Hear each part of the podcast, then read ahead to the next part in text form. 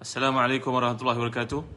Innal hamdalillah nahmaduhu wa nasta'inuhu wa nasta'hidihi wa nastaghfiruh wa natubu ilayhi wa natawakkalu alayh wa na'udzu billahi min shururi anfusina wa sayyiati a'malina may yahdihillahu fala mudilla lah wa may yudlil fala hadiya lah.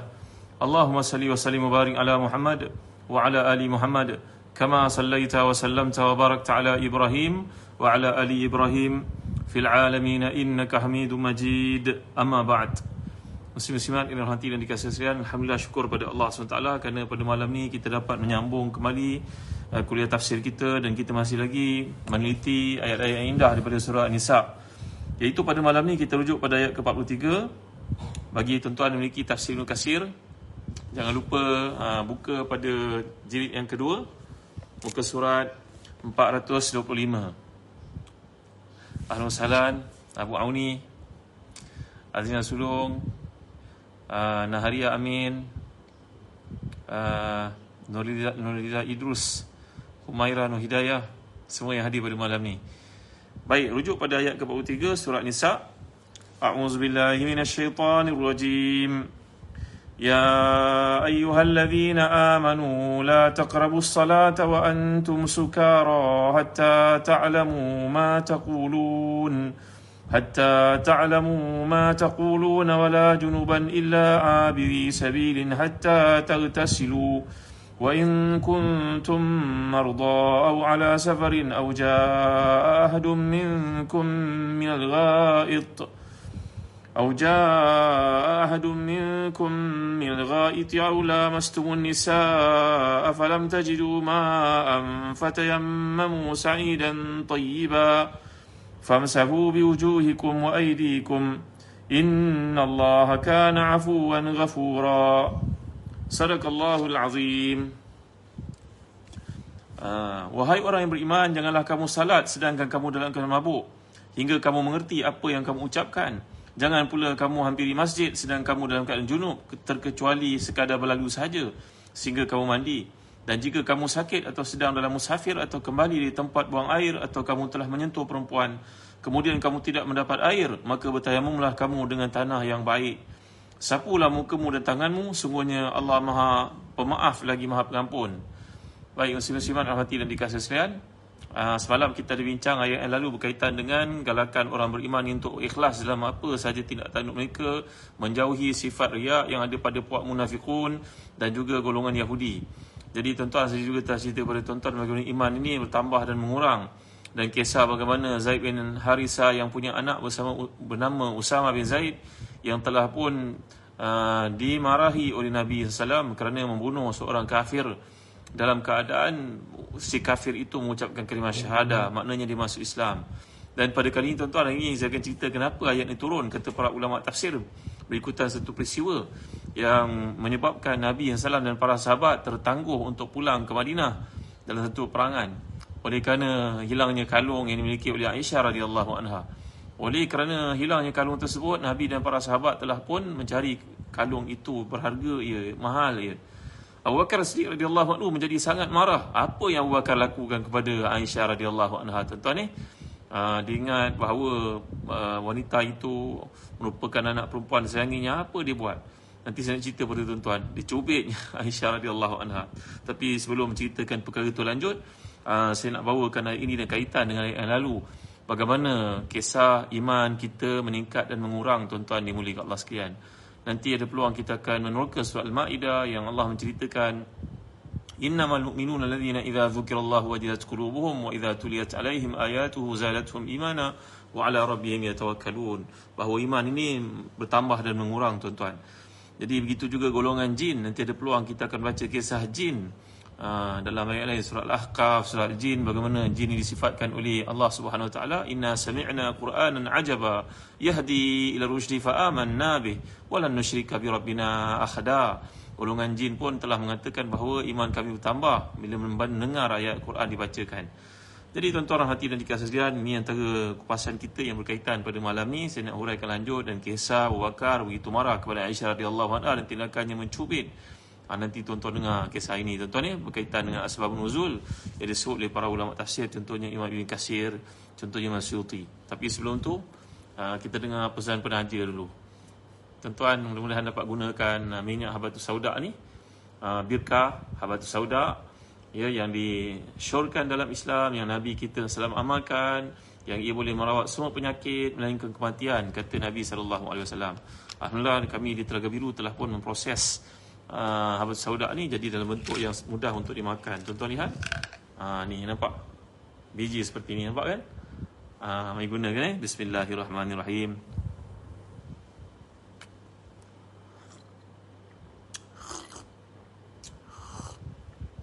dua biji pagi, dua biji petang.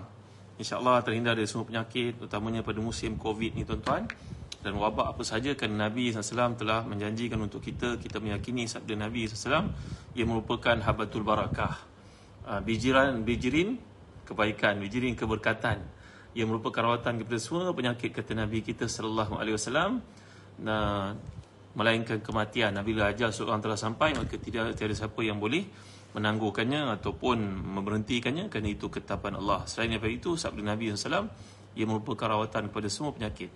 Dan para doktor yang buat kajian dalam buku yang kami terbitkan, namanya Indahnya Makanan dan Perubatan Islam pun uh, mengesyorkan kepada mereka yang sakit-sakit kronik. Mudah-mudahan Allah SWT mengajar Nabi-Nya untuk sabda, Inna Allah anzala ad-dawa wad-da. Allah menjadikan orang penyakit dan Allah juga memberikan rawatan.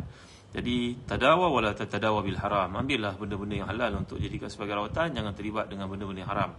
Itu pesan Nabi kita SAW. Marilah sama kita gunakan habatus sauda.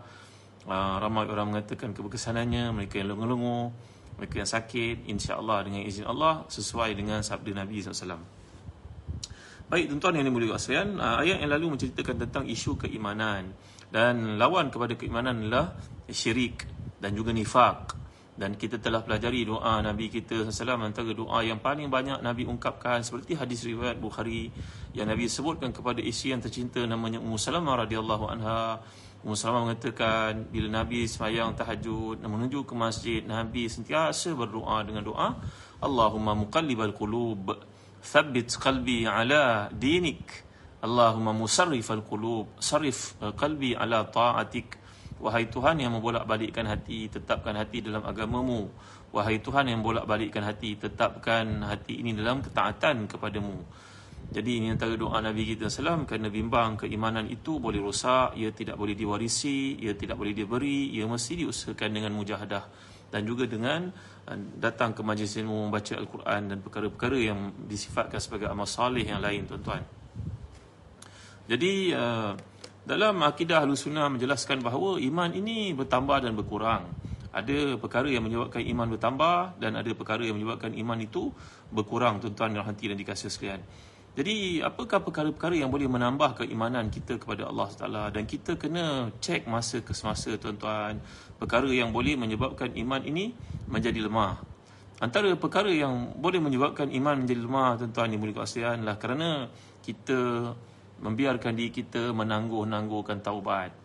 Taswif, kita menangguh-nangguhkan. Kita terlibat melakukan maksiat, kita tak bertaubat kepada Allah SWT. Ia boleh menyebabkan iman itu layu, bahkan iman itu mati, tuan-tuan dimuliakan Allah sekalian. Kerana dalam hadis yang sahih Nabi bersabda la yazni zani hina yazni wa huwa mu'min wa la yashrabu syaribul khamr hina yashrab wa huwa mu'min wa la yasriku sariku hina yasrik wa huwa mu'min. Tidak berzina seseorang itu melainkan ketika dia berzina iman tiada dalam dirinya tidak minum arak seseorang itu melainkan waktu dia minum arak iman telah keluar daripada dirinya. Dan tidaklah mencuri seseorang waktu dia mencuri melainkan iman itu telah keluar daripada dirinya. Kata Ibnu Abbas radhiyallahu anhuma bahawa dimaksudkan iman itu keluar kerana iman tidak akan duduk dalam jiwa yang bergelumang dengan dosa-dosa tuan-tuan dimuliakan Allah sekalian. Lagi perkara-perkara yang boleh menyebabkan iman itu rosak iman itu lemah kerana pergaulan kita dengan orang yang lemah imannya. Orang yang lalai. Wala tuti man aghfalna qalbahu an zikrina wattaba'a hawa wa kana amruhu furta. Janganlah kamu uh, lalai duduk bersama dengan golongan yang lalai. Ahli ahli dunia wa ahli syahwat. Orang yang cintakan dunia dan orang yang terikut-ikut dengan syahwat. Maka hidup kamu akan menjadi seperti mereka. Pesan Allah SWT. Tak jelas. Tak berapa jelas. Tak apa saya cuba kuat lagi. Malam ni tak pakai mic nampaknya Ah, baik tuan-tuan hati dan dikasih sekalian ya. Jadi ini antara perkara-perkara yang boleh mengakibatkan uh, lemahnya iman dan bila berlaku satu peperangan Nabi menghantar sahabat namanya Usama bin Zaid bin Harithah yang berani itu untuk berperang dengan musuh-musuh Islam di tempat suku Juhaina maka tuan-tuan pada tak kala mereka bertempur itu seorang daripada kaum kafirin yang melarikan diri dan mendapati Usama mengejarnya Usama dengan seorang sahabat Ansar yang lain mengejar orang ini untuk dibunuh tiba-tiba satu sama mengangkat saja pedangnya orang itu pun dah nampak keadaannya kritikal sangat tersepit sangat maka dia pun mengatakan aku beriman tiada Tuhan melainkan Allah dan Muhammad itu pesuruh uh, Allah Subhanahu taala. Dia menjawab dengan suara yang kuat sahabat uh, Ansar yang bersama-sama dengan Usama itu tak jadi nak menebas lehernya tak jadi nak pukul nak nak bunuh dia. Tapi Usama terus membunuhnya tuan-tuan dimuliakan sekalian. Akhirnya peristiwa itu pun dibawa kepada Nabi kita sallallahu alaihi wasallam. Dan Nabi telah berkata kepada Usama, "Adakah engkau membunuh seorang yang mengucapkan syahadah wahai Usama, orang beriman?" Jawapan Usama, "Wahai Rasulullah, dia berkata demikian kerana taqiyatan, takut pada pedang saya wahai Rasulullah." Dia kata begitu. Maka Nabi telah bertanya lagi kepadanya, "Asyaqaqta an qalbi?" apakah engkau telah membelah dadanya dan kau lihat dalam hatinya engkau mengetahui selok-belok hatinya itu yang mana dia masuk Islam secara nifak wahai uh, Usama maka Nabi bertanya soalan itu beberapa kali sampai Usama mengatakan Allahu Akbar kan kebaik kalau aku uh, tidak berada pada situasi ini lebih kurang begitulah kata-kata Usama kan kebaik kalau aku juga aku tidak melakukan perkara ini. Sampai soalan Nabi itu begitu membungkamkan Usama bin Zaid bin Harisah ini tadi sahabat Nabi yang sangat dicintai oleh Nabi. Usama bin Zaid bin Harisah ini dipanggil sebagai panggil sebagai hib, hibbu hibbin Nabi sallallahu alaihi wasallam. Seorang yang Nabi sangat cintai. Uh, jadi tuan-tuan dimuliakan Allah sekalian tak boleh pin malam ni. Kenapa tak boleh pin malam ni pula Izzuddin apa masalah lain eh? Uh, jadi mudah-mudahan tuan-tuan dapat dengar suara saya dengan baik uh, okey.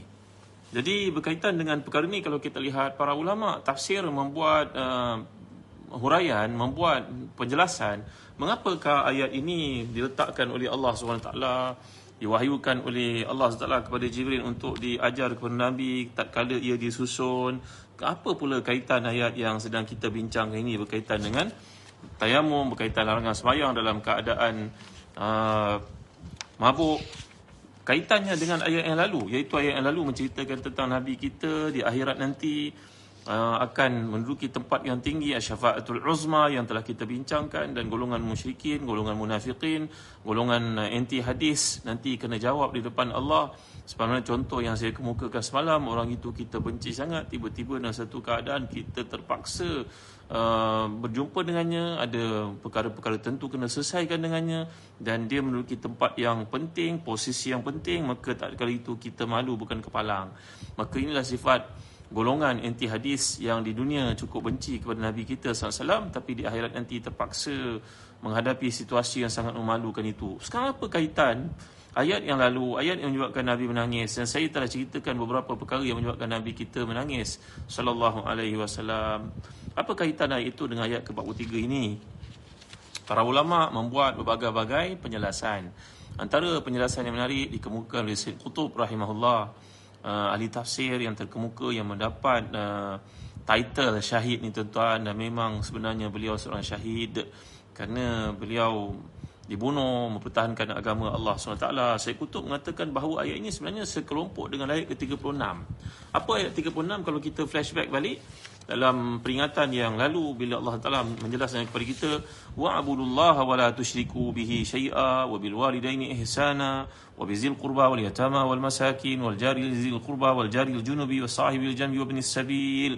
Ini ayat ada kaitan dengan ayat yang ke-43 yang sedang kita bincangkan sekarang tuan-tuan dimuliakan Allah sekalian. Kenapa? Kata saya kutub rahimahullah kalau uh, kau kaji, kau perhatikan ayat ke-43 ini uh, merupakan perkara yang berkaitan dengan hubungan Allah dengan manusia. Kalau ayat 36 menceritakan tentang perhubungan itu disebut secara umum, sekarang ayat ini menyebut secara khusus ataf al-khas al-am. Uh, membawa satu penghuraian yang lebih detail bagaimanakah uh, perhubungan ibadah itu yang paling utama adalah salat. Kalau engkau tidak menemui air, engkau kena tayamum. Engkau dilarang untuk sembahyang dalam keadaan mabuk. Maka inilah kaitan kelompok ayat ini ayat ke-43 daripada ayat ke-36 yang kita telah bincangkan di dalam satu episod kata Syed Kutub rahimahullah. Jadi tuan-tuan mulia Allah sekalian, ayat ini uh, menggambarkan kepada kita tentang bagaimana dalam uh, seseorang sembahyang tidak boleh dia sembahyang dalam keadaan lalai. Kata para ulama tafsir ini berkaitan contohnya Imam Muhammad Zuhairi dalam tafsir yang terkemuka itu tafsir Al-Munir mengatakan bahawa ayat ini mempunyai kaitan dengan ayat yang banyak tentang kronologi pengharaman arak dalam kehidupan uh, umat Islam. Kerana arak merupakan satu minuman rasmi orang Arab zaman dahulu. Jadi bila datang Islam, Islam tidak mengharamkan satu perkara itu secara drastik. Maka ini dia proses uh, yang dimaksudkan sebagai tadrijian. Islam datang untuk membawa satu benda itu secara gradual beransur-ansur nak mengajar uh, umat Islam supaya memahami betapa penyayang dan rahmatnya Islam ini kepada mereka maka kita patut mengambil pendekatan tersebut dalam apa sahaja kerja yang kita lakukan mesti ada target tapi mesti melalui proses jadi bila Allah turunkan ayat ya ayyuhallazina amanu la taqrabus salata wa antum sukara kalau kita belajar bahasa Arab wa antum sukara ni waw ni namanya waw hal Iaitu kalau kita terjemahkan, kita tak boleh kata dan kamu dalam keadaan mabuk. Sebenarnya dalam keadaan mabuk. Jadi di sini uh, kalau kita pelajari bahasa Arab, wow, hal di sini merujuk kepada dalam keadaan. Kamu dilarang untuk sebayang dalam keadaan mabuk. Kerana sebelum pengharaman arak ini secara total, orang-orang Islam di kalangan pengikut-pengikut Nabi sebahagian mereka minum arak. Tidak semua minum arak. Sayyidina Umar tidak minum arak Sayyidina Ali tidak minum arak Tapi ada kalangan sahabat yang minum arak Sebagai contoh kisah yang dikemukakan Bukan kita mengumpat para sahabat tuan-tuan ya. Ini disebut dalam kitab-kitab tafsir. Ini dalam bab penjelasan hukum. Jangan ada orang pula yang pandai-pandai mengatakan Apa pula cerita Abdul Rahman bin Auf? Ini dalam hadis tuan-tuan Abdul Rahman Auf ni memang bukan seorang sahabat Nabi yang sangat unggul, mulia, as-sabiqun al-awwalun, tapi dalam kisah rentetan yang dibawa ini bahawa Abdul Rahman bin Auf ini seorang yang kaya, membuat jamuan, mengundang kami untuk makan di rumahnya dan dia menuangkan arak untuk kami minum dan riwayat mengatakan dia sendiri yang jadi imam sembahyang lalu dia pun baca dalam salat maghrib tersebut baca surah al-kafirun. Bagaimana dibaca? Kan surah kafirun ni orang buat lawak selalu tak jumpa kuliah ayuhal kafirun la a'budu ma ta'budun la antum a'budu ma a'bud wala ana a'budu ma abattum wala antum a'buduna ma a'bud tak jumpa penghujung kan tuan-tuan. Maka yang berlaku kepada Abdullah bin Auf kisahnya adalah beliau baca ayat ini secara salah tuan-tuan. Apakah yang dibacakannya sebagai imam? Bismillahirrahmanirrahim. Qul ya ayyuhal kafirun betul. La a'budu ma ta'budun betul. Kemudian ayat yang ketiga, wa nahnu na'budu ma ta'budun. Dah bertukar tuan-tuan. Ha, wahai sekalian orang kafir, aku tidak menyembah apa yang kamu sembah, tapi aku sembah juga apa yang kau sembah. Ayat dia bertukar tuan-tuan. Maka bacaannya itu kerana efek daripada mabuk yang dialami olehnya. Maka Sayyidina Umar Khattab radhiyallahu anhu yang kemudian mendengar cerita itu sampai kepada Nabi SAW, Sayyidina Umar berdoa kepada Allah Allahumma bayyin lana fi amril khamri amran syafian. Wahai Tuhan Sayyidina Umar punya concern tuan-tuan ya punya kesungguhan. Sayyidina Osman ini seorang yang mm, dikatakan oleh umum ini Aisyah radhiyallahu anha kalau engkau jumpa Sayyidina Umar engkau mendengar kata-katanya engkau akan masih yakin memanglah orang yang namanya Umar ini dilahirkan untuk membela Islam begitu hebat uh, dinobatkan Sayyidina Umar Khattab radhiyallahu anhu lantaran beliau mendapat gelaran Al-Faruq. Seperti yang pernah saya ceritakan sedikit ketika datang munafikun untuk uh, meminta kepada Nabi keputusan dalam persisiannya dengan seorang Yahudi maka keputusan yang dibuat oleh Nabi itu menyebelahi uh, si Yahudi. Maka munafik itu tak puas hati dia kata kita jumpa Ka'bul Ashraf pula. Siapa Ka'bul Ashraf ni tuan-tuan? Ini merupakan musuh Allah yang Nabi sangat benci kepadanya tuan-tuan. Soal kafir. Tapi sebelum sampai ke rumah Ka'bul Ashraf itu, dijumpa Umar Khattab dalam perjalanan. Dan dia berkata kepada Umar Khattab, Wahai Umar, Rasulullah SAW telah buat keputusan. Tapi aku nak revise balik keputusan ini. Saya Umar kata, baik-baik kau tunggu sekejap. Ini tanggung aku. Dia pun tunggu kat luar rumah tuan-tuan. Saya Umar masuk dalam rumah, dipancungnya kepala munafik itu. Berani engkau Rasulullah SAW dah buat keputusan kau bantah. Ha, kesan daripada peristiwa itu Sayyidina Umar dipanggil nama Al-Faruq. Ianahu yufarriq ma bainal haqqi wal batil. Sayyidina Umar ni membezakan ni antara perkara yang hak dan juga perkara yang batil. Maka Sayyidina Umar ni antara yang paling risau melihat umat Islam dalam keadaan baca Al-Quran salah makna tuan-tuan. Salah terus maksudnya. Qul ya ayyuhal kafirun la a'budu ma ta'budun wa nahnu na'budu ma ta'budun. Ya azan billah, mana boleh cakap gitu tuan-tuan? Maka kata para ulama tafsir pandukan kepada ayat ini um, bila perkara itu sampai kepada Rasulullah SAW, Sayyidina Umar berkata kepada Rasulullah Rasulullah ada tak ayat yang menceritakan perkara ini dengan tepat? Kerana kalau ayat ini uh, hanya mengatakan kepada kita la taqrabu salata wa antum sukara jangan kamu sembahyang keadaan kamu mabuk. Maka orang Islam masih lagi minum arak. Mereka minum arak bila? Lepas subuh. Kerana subuh dengan zuhur tu uh, gap waktunya panjang. Ataupun minum lepas isyak kerana subuh jauh daripada isyak. Maka mabuk mereka tu hilang. Menuju ke subuh maka mereka dah boleh sembahyang. Otak pun dah fokus balik semula. Jadi ini yang dikatakan uh, proses pengharaman arak itu mengambil waktu. Bukannya berlaku dengan drastik dan terus menerus tuan-tuan yang dimuliakan Allah sekalian. Jadi Imam Bukhari juga Muslim satu uh, jalur satu riwayat daripada Imam Malik mengatakan bahawa Aisyah berkata satu hari kami pergi bersama dengan Rasulullah. Ketika sampai di padang sahara di satu tempat tiba-tiba kalung aku terjatuh. Aku mencarinya. Aku sentimental pada kalung itu kata Aisyah radhiyallahu anha. Uh, kalung itu pemberian ibunya. Dia sayang sangat pada kalung tersebut. Kalung ni maknanya rantai leher lah tuan-tuan maka Rasulullah SAW pun turut mencari mencari mencari sampai ke malam tak jumpa Allahu Akbar sampai Nabi tertidur Nabi kepenatan Nabi tidur di atas ribu aku mesranya romantiknya Nabi kita salam dengan para isteri baginda ridwanullah ridwanullahi alaihim alaihina ajmain tuan-tuan ada buat gitu ke tak kat isteri agak setahun sekali dua kali Maka Nabi kita terlelap di atas riba Aisyah anha. Semua orang penat. Muka semua penat. Oleh kerana terlalu penat tuan-tuan Abu Bakar Siddiq radhiyallahu anhu yang menjadi sangat marah kepada uh, pelakuan putrinya itu walaupun putrinya merupakan isteri kepada uh, Rasulullah penghulu sekalian Nabi tuan-tuan. Dalam tafsir Ibn Qasir kita dapat lihat pada muka surat 439. Abu Bakar menjadi sangat marah dengan peristiwa itu. Maka kata kau ni menyebabkan Rasulullah penat, semua orang penat. Kenapa kau tak jaga betul-betul kalung kau itu? Maka Abu Bakar berletih tuan-tuan Abu Bakar pergi ke Aisyah Cubitnya Aisyah radhiyallahu anha. Punya kuatnya cubitan itu tuan-tuan Aisyah radhiyallahu anha pun hampir terbangun nak menangis memang sakit. Tapi melihat Rasulullah ada di atas ribanya maka Aisyah radhiyallahu anha terus menahan uh, cubitan yang sangat pedih itu tuan-tuan dimuliakan Allah sekalian. Maka Nabi tertidur sampai ke subuh. Allahu akbar masya-Allah tabaraka taala. Akhirnya pada pagi itu kerana tiada tidak ada air maka Nabi pun diturunkan Allah ayat tayamum. Ayat tayamum tuan-tuan dimuliakan Allah sekalian. Jadi satu penyelesaian kepada masalah bersuci.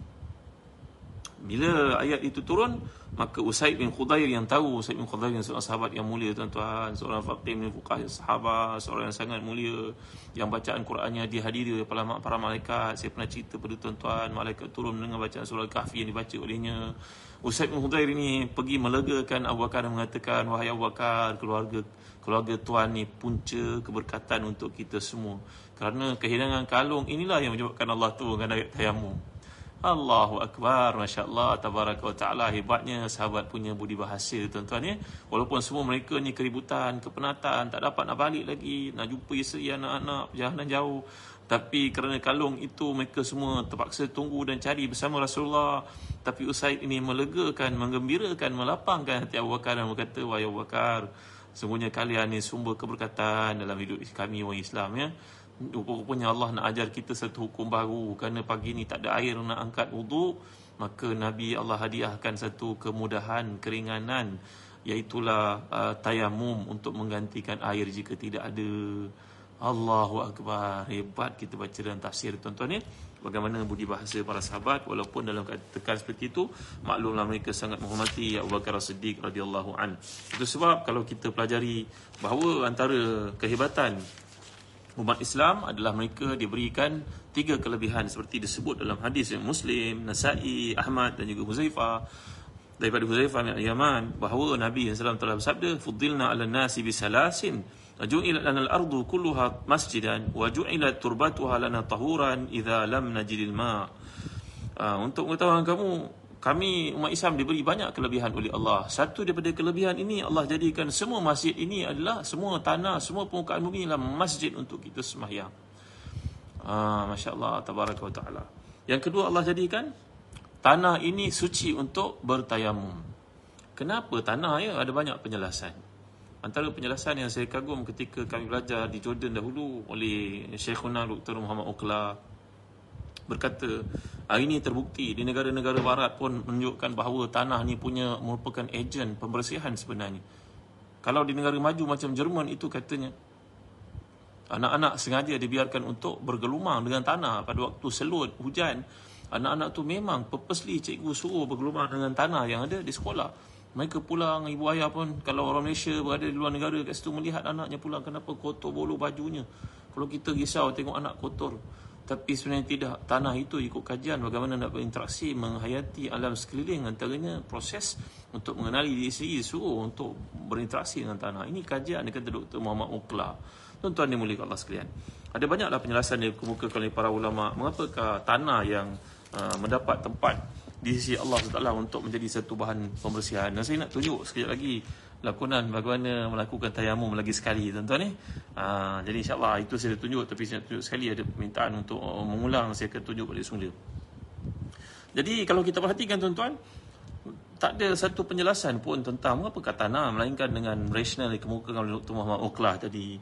Tapi ada juga yang mengatakan bahawa wallahu alam agaknya bila kita gunakan tanah sebagai umat Islam untuk mengingatkan kita bahawa kita ni memang tercipta dari tanah. Bahkan kata guru kami kalau kita duduk kat rumah kita tutuplah tingkap macam mana sekalipun, bukalah aircon 24 jam pun, kita tetap akan menemui. Kenapa ada habuk-habuk dalam rumah ni? Takkan habuk daripada luar masuk daripada tingkap mana kita tutup. Ini adalah tanda kelemahan kita. Tuan-tuan setiap hari sel-sel kulit kita ni akan terhakis tercabut. Berterbangan dia kita tak nampak sebenarnya. Yang kita nampak cuma rambut kita tapi kita terlupa. Yang ada debu-debu tu sebahagian merupakan kulit kita yang telah pun mati dan juga dia akan kering dan dia hilang begitu daripada kulit kita. Terhakis tuan-tuan dimuliakan sekalian. Jadi kita akan lihat tanah. Mana datang tanah ni? Mana datang habuk ni? Rupa-rupanya daripada kita. Itu sebab dalam mazhab uh, Maliki sebagai contohnya Hanafi ada kelonggaran dan saya nak sebut kat sini. Dalam fatwa yang dikemukakan oleh para ulama Syekhul Azhar sebagai contohnya Dr. Syed Qardawi keharusan kalau kita berada di tempat yang sukar untuk dapat air kita teman ayah ibu kita ke hospital mereka angkat semayang menggigil tak tahan sejuk air biasa pun baginya sejuk. Kalau ambil air panas pun lepas tu kena terdedah sejuk. Maka ada kelonggaran untuk demikian untuk tayamum di dinding-dinding hospital tuan-tuan ini mulia Allah sekalian. Ada orang tanya pula, boleh tak tayamum dekat kursi tempat duduk kapal terbang? Kapal terbang ni, setahu untuk tuan-tuan, mereka ada sediakan tandas. Tanda kita boleh angkat semayang keadaan paling minimum. Sebenarnya saya nak sebut juga selepas ni, Nabi kita salah mengambil uh, mengambil wuduk hanya separuh daripada air ni, tuan-tuan. Ni airnya. Ha. Nampak? Tak sampai separuh ni. Dia panggil satu mut. Satu mut ini macam tapak tangan. Lebih kurang dalam setengah setengah uh, apa setengah tak sampai 500 gram tuan-tuan dimuliakan Allah sekalian berat air yang Nabi gunakan untuk wudu. Kalau Nabi mandi junub empat kali arba'atu amdad. Amdad macam ni ha. Sa' dia um, empat atau lima tangan orang dewasa seperti ini. Boleh kita anggap macam tak sampai dua botol one and a half liter tuan-tuan dimuliakan Allah sekalian. Nak tunjuk kepada tuan-tuan tak mandi junub nak tunjuk kepada tuan. Nanti saya tunjuk bagaimana ambil wuduk Nabi kita sallallahu alaihi wasallam. Tuan-tuan tengok tak? Ah, kami belajar pada guru hadis kami Maulana Syekh uh, almarhum Dr. Walid Nani Al-Hasani dari Baghdad macam mana mengambil wuduk satu gelas ni pun tiga empat orang boleh ambil wuduk tuan-tuan dimuliakan Allah sekalian Nabi kita mengajar kita jangan beru, jangan membazir walau pada sungai yang mengalir deras iktasid walau kunta ala nahrin jarin tuan-tuan dimuliakan Allah sekalian jadi berkaitan dengan tayamum ni kita tak jumpa penjelasan. Kita anggap benda ni ta'abbudi tuan-tuan. Ta'abbudi. Macam juga tuan-tuan tanya pada saya kenapa pula Allah SWT mengharamkan kita makan babi. Ha, kasau bunyinya. Kenzir. Babi sama lah tuan-tuan. Kita sebenarnya tak boleh tanya begitu tuan-tuan. Kata guru kami kita tak boleh tanya begitu. Tak sepatutnya kita tanya begitu. Macam kita pergi rumah orang lah. Dia punya rumah warna putih. Kita tanya, asal rumah warna putih? Boleh tak tanya gitu? Dia punya suka lah itu rumah dia. Kenapa langsing kau biru? Eh, kau nak tanya apa ni? Kau apa hal kau datang rumah aku nak komen komen? Contoh lah tuan, bukan rumah saya, contoh. Jadi begitu juga kita datang ke muka bumi ini yang meletakkan undang-undang adalah Allah. Allah itu dipanggil syariat yang membuat syariat. Kita tak boleh tanya gitu. Kita orang beriman ni kita punya syiar adalah sami'na wa ata'na. Kita tak boleh tanya kenapa tak boleh. Yang kita boleh tanya apa hikmah di sebalik tak boleh makan babi. Apa hikmah tayamum menggunakan tanah? Ha, gitu mesranya bahasa orang-orang salih dengan Tuhan mereka, tuan-tuan. Allah hadap kita dengan Allah. Kita boleh tanya macam tu. Kenapa? Tanya apa hikmah di sebalik perkara ini. Kalau kita tak jumpa, kita pujuk hati kita mengatakan, Ya Allah, sungguhnya ucapan kau, aku orang beriman, aku terima saja. Aku hamba kau. Ya kata Dr. Farid Ansari dalam konteks kita tadabur Quran syarat pertama mesti masakan kau hamba Allah. Kalau kau pekerja, engkau tak puas hati, belah lah. Engkau pergi tempat lain, banyak kerja lain nantikan kau. Engkau tak puas hati dengan bos, engkau, kau pergi tempat lain. Jangan kau buat masalah dengan dia. Itu dengan dengan bos. Tapi dengan Allah tak boleh tuan-tuan. Kerana Allah adalah Tuhan kita. Kita ni hamba dia, kita tak ada pilihan. Ah, maka tuan-tuan yang rahmati dan dikasihi ini nama iman, ini nama iman. Jadi orang beriman mengajar diri mereka untuk mendengar apa sahaja kita sebut. Aku hamba engkau wahai Tuhan.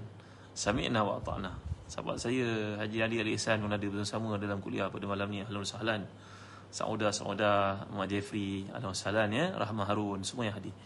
Jadi tuan-tuan yang mulia sekalian, kita lihat bersama penjelasan oleh para ulama berkaitan ayat ini iaitu Abu Bakar mencubit uh, putrinya Aisyah radhiyallahu anha dan akhirnya bila turun ayat tayamum sahabat gembira dan mereka berkata kepada Abu Bakar Abu Bakar rahmatnya keberkatannya kami dengan Tuhan Tuhanlah semua keberkatan. Tengok ayat turun kerana kami tidur kat sini kalau tak kami tak tahu bagaimana cara untuk menyucikan diri. Jadi muslim-muslimat rahmati dan dikasihan bila kita perhatikan penjelasan para ulama terhadap perkara ini berkaitan dengan larangan uh, minum arak kemudian semayang ini adalah berkaitan dengan awal Islam. Sebelum pengharaman arak dilakukan ditetapkan secara total secara mutlak. Uh, jadi dengan Sayyidina Umar Khattab radhiyallahu anhu berdoa kepada Allah minta kepada Rasulullah ini bukan menggambarkan ayat Quran turun untuk meraihkan Umar Khattab. Bukan begitu tuan-tuan. Ilmu Allah ni syamil kamil ilmu Allah tak ada kaitan dengan permintaan sesiapa pun ilmu Allah adalah menguasai segala-galanya. Ilmu saya, sebelum saya baca, saya tak tahu. Lepas baca, baru tahu. Bila orang beritahu, baru saya faham. Tapi ilmu Allah bukan begitu, tuan-tuan. Daripada awal lagi, daripada azali lagi, daripada asal lagi. Ilmu Allah tiada hujung, tiada akhirnya. Ilmu Allah meliputi segala-galanya yang kita belajar dalam bab akidah.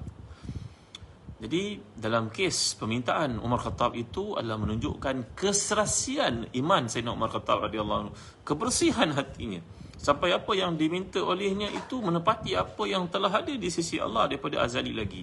Ada lebih 20 tempat Sayyidina Umar minta kepada Allah SWT, minta kepada Nabi, bertanya kepada Nabi, turun ayat itu selari dengan apa yang diminta oleh Umar Khattab radhiyallahu anhu. Semalam saya ceritakan satu kan tuan-tuan. Itu Sayyidina Umar minta supaya tebusan-tebusan perang Badar itu dibunuh saja, jangan bagi ruang kepada mereka. Tapi Abu Bakar memilih untuk mereka membebaskan diri kita. Di awal Islam tak cukup duit. Wahai Rasulullah kita perlukan duit. Kalau mereka masuk Islam keluarga mereka kalau mereka tak masuk Islam sekalipun tapi mereka bayar duit pada kita kita ada wang. Kalau yang bijak suruh mereka mengajar anak-anak kita mengira membaca dan sebagainya. Pandangan Abu Bakar mendapat sokongan majoriti para sahabat dan Nabi merestuinya atas prinsip syura tapi turun ayat untuk menegur Nabi SAW dan saya jelaskan semalam ayat itu teguran itu mengatakan Allah turunkan ayat itu maka nabi nabiyin ayakuna lahu asra hatta yuskhina fil ard. Allah memilih pandangan Umar Khattab radhiyallahu anhu. Pandangan Umar lebih tepat. Dalam peristiwa itu Nabi Abu Bakar menangis bila dengar ayat teguran itu tuan-tuan. Kerana kalau kita bersahabat dengan seseorang yang kita cintai kita buat kesilapan maka dia pun tegur kita tentu kita rasa sedih tuan-tuan yang berkata demikianlah Allah SWT menegur nabinya nangis nabinya sallallahu alaihi wasallam Sayyidina Umar hadir bertanya pada Abu Bakar, kenapa Rasul nangis? Kenapa Tuhan menangis?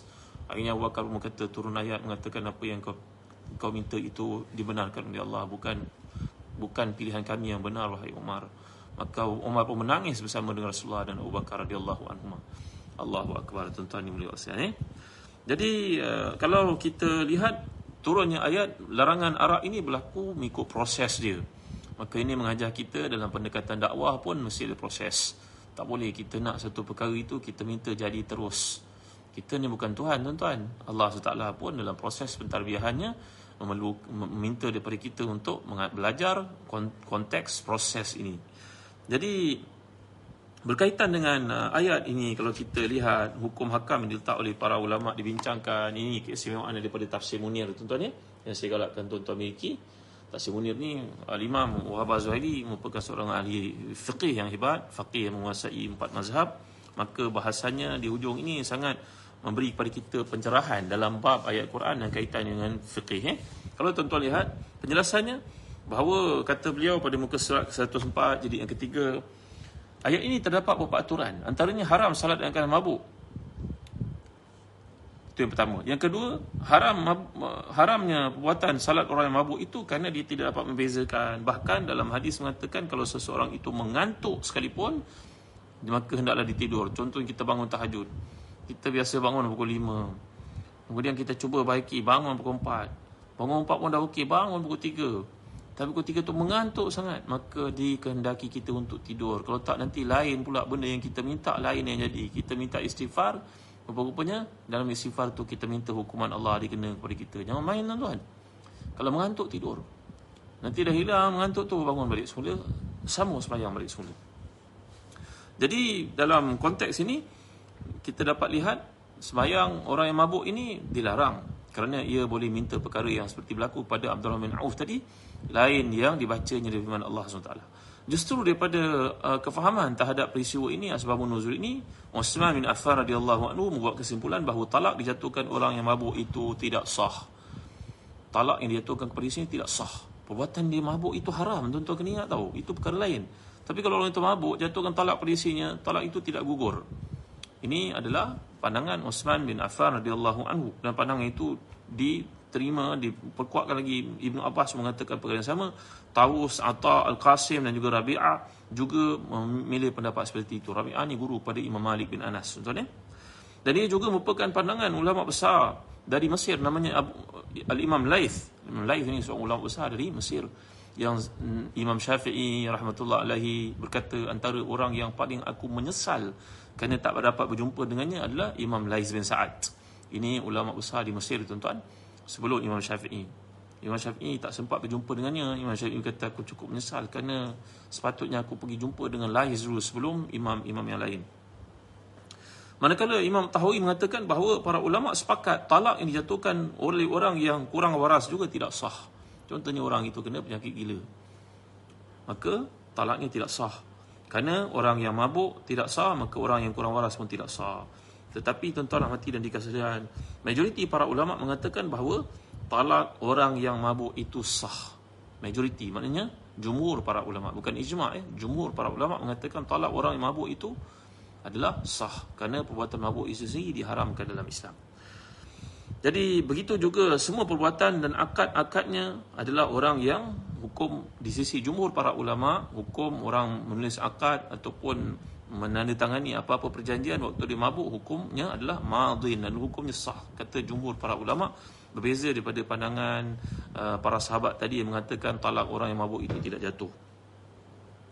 Jadi tuan-tuan kemudian dalam penjelasan hukum fikih berkaitan dengan perkara ini haram melakukan salat dalam keadaan janabah iaitu berjunub berhadas besar sama ada dengan sebab uh, keluar mani ataupun dengan sebab perhubungan suami isteri. Jadi bertemunya dua kelamin boleh menyebabkan seorang itu wajib mandi berdasarkan kepada hadis yang mana Nabi telah bersabda idza qa'ada ba'da uh, sya'biha al-arba' thumma jahadaha faqad wajaba alaihi ghuslu. Dalam hadis mengatakan bahawa bila seorang lelaki duduk uh, bersama dengan isterinya mengadakan perhubungan dengan isterinya maka secara automatik wajib ke atasnya untuk mandi janabah, mandi hadas besar. Dengan pertemuan dua kelamin itu automatically mm, mereka diwajibkan untuk mengangkat hadas besar. Ini penjelasan uh, dalam hukum fiqh kalau kita rujuk kepada tafsir Munir oleh Imam Wahab Zuhaili. Yang keempat, orang yang junub tidak boleh salat kecuali setelah mandi. Namun bagi musafir yang yang junub boleh bertayamum. Ha, ini dalam konteks orang yang musafir tiba-tiba tidak menemui air maka mereka boleh bertayamum. Tayamum ni seperti yang pernah saya tunjukkan kepada tuan-tuan dalam video yang lalu. Uh, tuan-tuan boleh uh, lihat uh, sebenarnya tidak susah pun tuan-tuan ni boleh kasihan. Kita tepuk seperti itu dan sapu kat muka macam ni. Sekali. Tepuk kali kedua sapu tangan kita. Tengok eh. Tolong ambil kan ni. Tuan-tuan yang boleh Saya tunjuk pada tuan-tuan sekali lagi Untuk tuan-tuan yang belum lihat sebelum ni Tengok eh ha, ni. ni debu tayamum betul-betul ni Ni bukan bedak tau Ni debu tayamum yang sahabat saya uh, Proses telah pun sterilize Nampak ni tuan Nampak Macam macam bedak nampak eh. Okey baik. Tengok eh. Tepuk macam ni. Sapu kat muka. Dan tepuk lagi. Sapu kat tangan macam ni. Tengok tangan saya baik macam ni. Nampak ni? Ni tapak tangan kiri. Lalu bawah, bawah tangan kanan. Sampai ke sini. Tolak ke atas ni. Kemudian tangan ni tak usik tadi kan? Tangan kanan tak kena kan? Ambil pula macam ni. Ha, nampak? Jadi saya, saya buat eh. Untuk tangan. Macam ni. Nampak ni? Turun. Terbalikkan. Pergi kat sini. Ni tak kena kan? Yang ni tak kena kan? Ha. Cukup. Ha. Tuan eh, ni bukan bedak ni adalah tayamum. Habatu tayamum. Jadi dalam uh, konteks salat diajar kepada kita keringanan ini sebagai satu hadiah daripada Allah SWT dalam peristiwa yang berlaku tadi bahawa Nabi kita SAW dan juga Aisyah radhiyallahu anha kehilangan kalung maka keesokan harinya tidak ada air maka turunlah ayat untuk tayamum. Dan para ulama telah menjelaskan bahawa tayamum ini adalah menggantikan uh, uh, wuduk penjelasannya untuk kita mengerti bahawa tanah ini asal usul kita. Dan bila penggunaannya merupakan satu unsur ta'abudi dan tanah juga terbukti di negara-negara barat mengatakan padanya merupakan ejen pembersihan dan juga kekuatan pada tubuh badan imun sistem manusia untuk melawan penyakit bakteria dan sebagainya seperti yang telah saya jelaskan tadi pandangan oleh guru kami Al-Imam Syekh Dr. Uh, Muhammad Ukhlah di Jordan tuan-tuan yang hati dan dikasih jadi kemudian dalam poin yang kelima Allah melarang orang yang junub itu melakukan salat kecuali setelah mandi. Yang dimaksudkan dengan mandi ialah mengalirkan air dengan tangan ke tempat yang dibasuh. Menurut pendapat yang masyhur di kalangan mazhab Maliki, orang yang junub harus menggosok bahagian tubuhnya yang dibasuh. Jadi mandi ini berarti meratakan air ke seluruh badan. Kalau janggut itu tebal, dalam dua pendapat, pendapat pertama mengatakan malai untuk melalukan saja, pandangan kedua mengatakan kena menyelat. Menyelat ni maknanya kena ratakan air di tengah-tengahnya. Kedua-dua itu mempunyai dalil kalau bergantung kepada keadaan tuan-tuan yang sekiranya rambut itu terlalu uh, lebat dan seperti yang kita belajar kisah hadis uh, isteri Nabi salah seorangnya Ummu Salamah radhiyallahu anha yang punya rambut yang sangat lebat dan bersanggul maka Nabi hanya menyuruh dia supaya melalukan air saja di atas sanggulnya itu tuan-tuan ya dari sudut hukum kemudian dalam konteks ini kalau kita lihat bila mandi kena ada madmadah madmadah ni berarti kita berkumur-kumur. Kalau mazhab Hambali mengatakan madmadah dalam dalam mandi junub ini wajib. Begitu juga ketika wudu. Mazhab Syafi'i menganggap perkara itu bukannya wajib, ia hanya merupakan satu sunat dan begitu juga istinsyak. Saya pernah sebut pada tuan-tuan kepentingan istinsyak ini iaitu masukkan air ke dalam hidung dengan tangan kanan, menghembuskannya keluar namanya istinsar.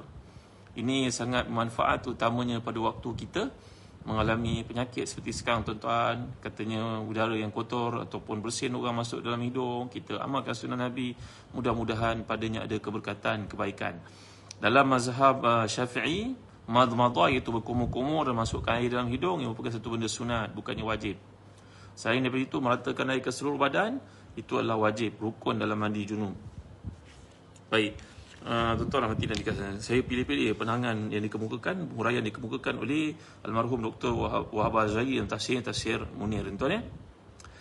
Kemudian diajar kita untuk mandi. Bahawa Nabi SAW mandi sebanyak Nabi beruduk dengan satu mut. Satu mut ni satu tapak tangan macam ni tuan-tuan. Ha, dalam dalam dalam gambarannya lebih kurang 100 gram lah tuan-tuan eh. Macam cawan saya ni cawan yang ada ni lebih kurang setengah gelas ni. Itu wuduk Nabi kita wasallam. Artinya kalau gelas ini penuh, dua tiga orang boleh ambil wuduk ni tuan-tuan. Nanti saya tunjuk pada tuan-tuan waktunya insya-Allah eh. Dalam YouTube pun saya pernah terangkan, pertunjukkan dan mandi junub Nabi kalian sallallahu alaihi wasallam arba'atu amdad ila khamsati amdad. Maknanya empat tapak tangan ataupun lima tapak tangan begini.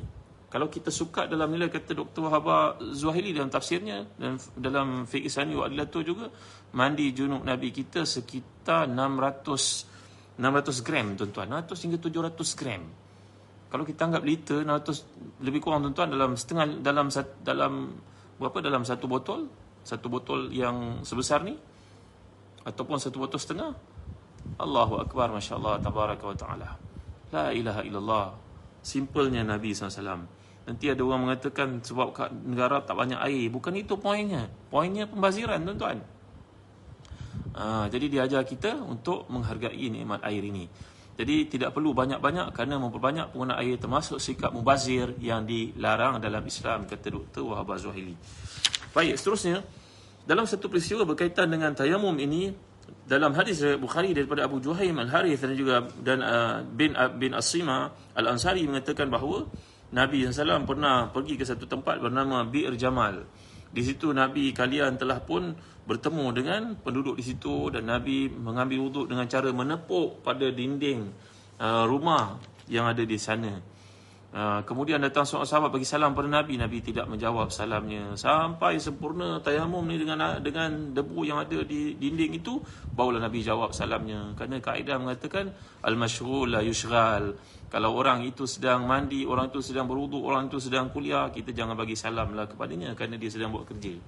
Jadi Nabi SAW kemudian tidak menjawab salam sampailah selesai menggunakan mengambil debu yang melekat di dinding itu dan Nabi SAW barulah jawab salam sahabat tadi. Jadi tayamum ni tuan-tuan dua kali saja. Sekali pada muka, tepuk lagi sikit, sabuk pada tangan. Tak perlulah kita lumurkan begitu tuan-tuan. Cukup. Ini syarat, ini ta'abud seperti yang saya jelaskan tadi. Kalau tuan-tuan tanya saya pun saya pun tak boleh jawab. Para ulama pun tak boleh jawab. Mengapa kena buat begitu? Sikit je nampak macam begitu juga kalau kita belajar Al-Masfu Al-Khufain. Kalau orang yang pergi musafir, mereka boleh pakai kasut kulit, stokin kulit ataupun stokin tebal. Nanti kita uraikan masalah ini. Kalau sejuk sangat, tak payah buka stokin itu. Madai sapu di bahagian atas stokin itu saja sedikit air. Dia panggil Al-Masfu Al-Khufain. Mazhab Syafi'i ada penelitiannya kepada khuf yang dimaksudkan mestilah stokin kulit. Tapi mazhab lain ada kelonggarannya. Kenapa sapu ke atas pula? Kan ke yang kotor bahagian bawah? Jadi ini benda tak abudi tuan-tuan. Benda yang macam saya ceritakan tadi. Kenapa kita tak boleh makan babi? Kenapa babi Allah jadikan? Kita tak boleh tanya begitu. Kita tanya apa hikmah di sebalik kita tidak boleh makan babi. Apalah hikmah binatang yang nama babi ini diwujudkan oleh Allah. Dijadikan oleh Allah. Itu soalan namanya bersopan tuan-tuan. Beradab dengan Tuhan kita. Jadi dalam mazhab Hanafi menunjukkan bahawa berpandu kepada peristiwa ini dan juga mazhab Maliki fatwa yang dibolehkan kepada orang seseorang untuk menepuk dinding dan dinding pun ada ada debu padanya dan bertayamum tidak perlu uh, mencari tanah yang suci yang bersih dalam dalam penjelasan para fuqaha yang cukup panjang lebar. Jadi secara ringkasnya tayamum ni mesti dalam mazhab Syafi'i daripada debu yang bersih. Debu yang yang padanya disebut sebagai uh, tayyib. Sa'idan tayyiba. Tayyiba ni disebut dalam ayat lain ni merujuk kepada tanah, tanah. Berarti kalau debu itu dikumpulkan dia boleh jadi tapak untuk tanam pokok. Itu maksud tayyib. Jadi tanah yang bersih. Kalau tanah tersebut bernajis, tanah itu di tempat yang kotor, maka tidaklah dibolehkan untuk kita bertayamum dengannya. Dan ia satu kelonggaran diberikan untuk orang yang sakit, orang yang tak ada air tapi air itu cukup-cukup untuk minum, untuk masak. Maknanya tidak ada air yang cukup untuk eh, kegunaan. Yang lebih penting iaitu keselamatan jiwa ni tadi eh, nyawa. Maka air itu diberi keutamaan untuk minum dan makan. Dengannya maka yang diboleh yang dikehendaki dibenarkan untuk tayamum. Uh, bila keadaan itu berlaku. Dan begitu juga orang sakit. Anda menggunakan air mereka boleh ditimpa penyakit membahayakan dia seperti berlaku dalam kisah para sahabat. Contohnya Amr bin Al-Az radhiyallahu anhu dalam satu perjalanan dia tertidur dalam tidur itu dia bermimpi basah. Dan kemudian beliau nak mandi takut terlalu sejuk maka beliau bertayamum. Dan perkara itu diperakui oleh Nabi SAW cuma kalau seorang itu bahagia besar dia bertayamum hanya untuk membolehkan dia semayang saja nanti bila ada air dia kena mandi junub dan kena i'adatus salah kena ulang ba'izmul salat yang dikerjakan ketika berhadap besar yang beliau hanya bertayamum uh, sebelum itu jadi muslim-muslimat rahmati dan dikasihkan inilah penjelasan yang boleh dikemukakan dan kalau orang bertanya kepada kita apakah hukum boleh tak kita bertayamum pada dinding? Jawapannya boleh tuan-tuan dimulakan kasihan. Hukumnya boleh. Dalam fatwa yang dikemukakan para ulama boleh hukumnya. Kerana itu dilakukan Nabi dan satu peristiwa yang kita bincangkan tadi hadis sahih riwayat Bukhari.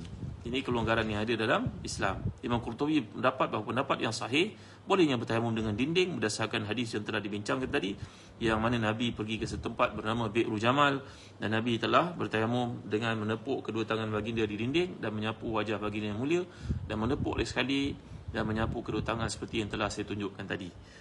Jadi uh, tuan-tuan Imam Abu Hanifah begitu banyak kelonggaran rukhsah yang dikemukakan di sudut tayamum ni bahkan boleh tayamum dengan debu dengan dengan debu celak dengan uh, kapur dengan permata yang dihancurkan. Tapi pandangan itu tidak diterima oleh majoriti para ulama. Mereka membenarkan benda yang berasas daripada tanah.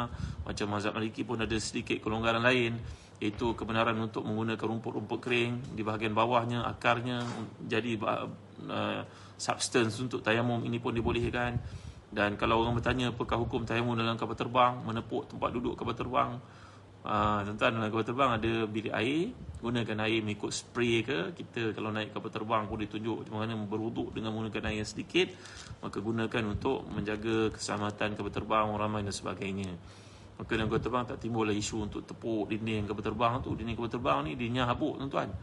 Uh, tempat duduk dia pun tak ada habuk maka kita boleh ambil wuduk masih ada kemudahan untuk ambil wuduk itu tapi kalau di hospital bagi orang tua orang sakit yang tak boleh menggunakan air kita boleh memfatwakan kelonggaran itu seperti dikemukakan oleh kebanyakan para ulama Islam. Sekian untuk malam ni tuan-tuan. Terima kasih atas kehadiran tuan-tuan. Uh, malam esok kita akan ceritakan lebih lanjut lagi tentang sikap dan juga perangai orang Yahudi. Ada perangai orang Yahudi yang Allah suruh kita ambil. Apa dia benda tu? Besok saya cerita malam uh, malam besok insya-Allah pada ayat yang berikutnya. Jadi jangan lupa tuan-tuan untuk uh, sampaikan share video ni ke seramai orang di keliling kita mudah-mudahan jadi jariah ilmu untuk diamalkan. Setakat ini saja dulu. Terima kasih atas kehadiran tuan-tuan. Uh, kenal saya dan doa tuan-tuan. Fatimah Wati. Dan kau terbang gunakan air sedikit. Jangan tepuk kursi. Ha, jangan tepuk kursi. Eh. Kita belajar tadi tepuk dinding. Tepuk kursi tak ada. Ha, baik. Ada apa soalan? Kalau tak ada soalan kita tamat kat sini pukul 10 malam. Uh, tuan-tuan saya mohon sokongan tuan-tuan dan doa tuan-tuan besok saya akan di, ada di Go Shop uh, pada pukul 9 pagi.